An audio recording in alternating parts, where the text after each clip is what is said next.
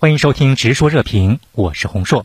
台防务部门下属的军医局啊，计划明年将花费四十一亿多新台币，启动三个方案，以期能在战时快速有效治疗伤病患。我发现最近啊，台当局频繁的在炒作这种战时状态，唐先生有什么观察？第一方面，他的确也注意到，呃，因为他既不这个认同接受之前两岸和平发展的政治基础九二共识，而且在岛内外大搞台独分裂活动，呃，这几年呢还跟勾结以美国为首的反华势力，所以他已经也注意到很可能会这个兵戎相见，所以他也不得不做一些这个应急的准备。此外，他可能也有这个企图，就是想渲染这种好像台海有。战争的这样子贩卖芒果干的这么一个这个这么一个考量哈，要想以此来这个继续赢得这个岛内的这个呃这个民众的支持。他这个贩卖芒果干的这个策略效用一定是递减的，递减。而且实际上最近的民意调查也显现出了这个效果。很显然，不管是年轻的、年年老的，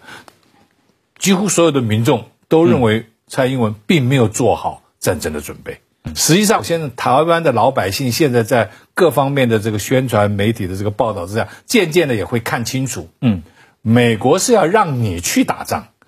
美国不是自己要去打仗，支持他只是支持，美国就是要你多跟我买点武器，然后你有能力去跟中国大陆打一仗，这到底是对谁有好处？老百姓会看清楚的。那最近商务部发布了一个通知，就是根据需要储存一定数量的生活必需品，但这对一些别有用心的人进行了一些解读。那岛内有这囤积物资这样的情况吗？台湾方面也出现了一些这个疯抢的节奏，因为台湾的这个舆论哦，一讲说这个两岸兵凶战危哦，就有很多的这个妈妈啊、阿姨啊，他们就到这个百货公司哎去填啊，去这个采购。这个长期要在家里生活的物资，其实我觉得大可不必哦，因为这都是台湾的这个媒体新闻，尤其都是被民进党控制的新闻哦，要来制造两岸这种矛盾紧张关系，它是自导自演的戏码。大陆的这个这个现在不是有一个双十一吗？台湾很多朋友最近都托我啊，帮他买一个东西，买什么？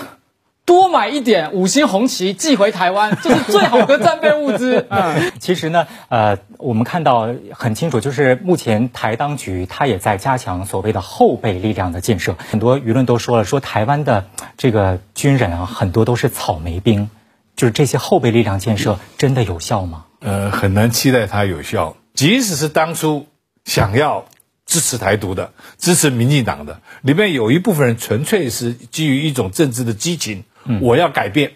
我要让这个钟摆调整过去，这样才能够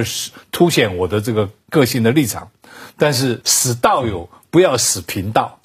就是你们去打仗可以，但是我不能去死啊！民进党内部也已经出现一些声音，嗯，对自己的立场啊开始动摇。其实我自己身边观察哦，越是台独的朋友，哎，越是逃兵。十一月五号的时候呢，国台办发布了惩戒台独分子的一个最新的措施，而且点名那三个人是顽固的台独分子，他们都在这个名单上，而且是等，可能后续还要再继续发布其他的台独分子啊。那您觉得它传递出哪些信息？这一次台办出台了，哎，说的这个事情哦，嗯，其实是有三个比较明确的边界出来了，嗯一个就是说我们惩治台独是依法，依法，中华人民共和国宪法。反分裂国家法、刑法，这个是很明确的。第二个也把这个台独是什么明确的定义啊做出来。那第三个就是列出了这个惩处台独的方式，有具体的这个处罚方法啊，就包括呃他间接相关支持者、亲属啊、金主啊。所以这两天我看新闻也说了，苏贞昌的女儿啊，苏巧慧。对他的这个金主啊，在大陆有生意往来，同时啊，这个资本家他也支持过蔡英文家族的这个生物科技企业，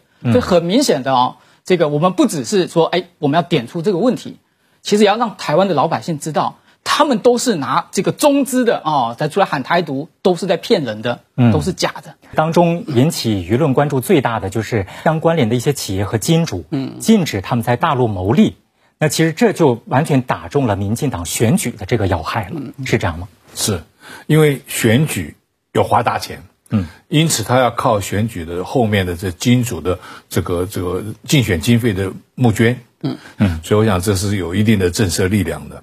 所谓这个顽固台独分子清单当中看到，并没有包括蔡英文，包括这个承认多次承认自己是务实的台独工作者的赖清德也不在名单上面，这个留了一个什么口吗？哦，我觉得这个口子留得很好，嗯，因为所有人明眼人。正常常识具备的人都知道，蔡英文也罢，赖清德也罢，当然应该在这个名单里面。对，但现在不列，现在不列才有助于一个一个后门，嗯，让台独有机会，还有最后的可能性，从后门呢去圆他自己的这样一个困难，嗯来进行两岸之间真正有效的和平谈判，保留的最后一丝弹性呢，这也是一种善意的表现。嗯。好，今天的内容就讨论到这里，感谢您的收听，我们下期再见。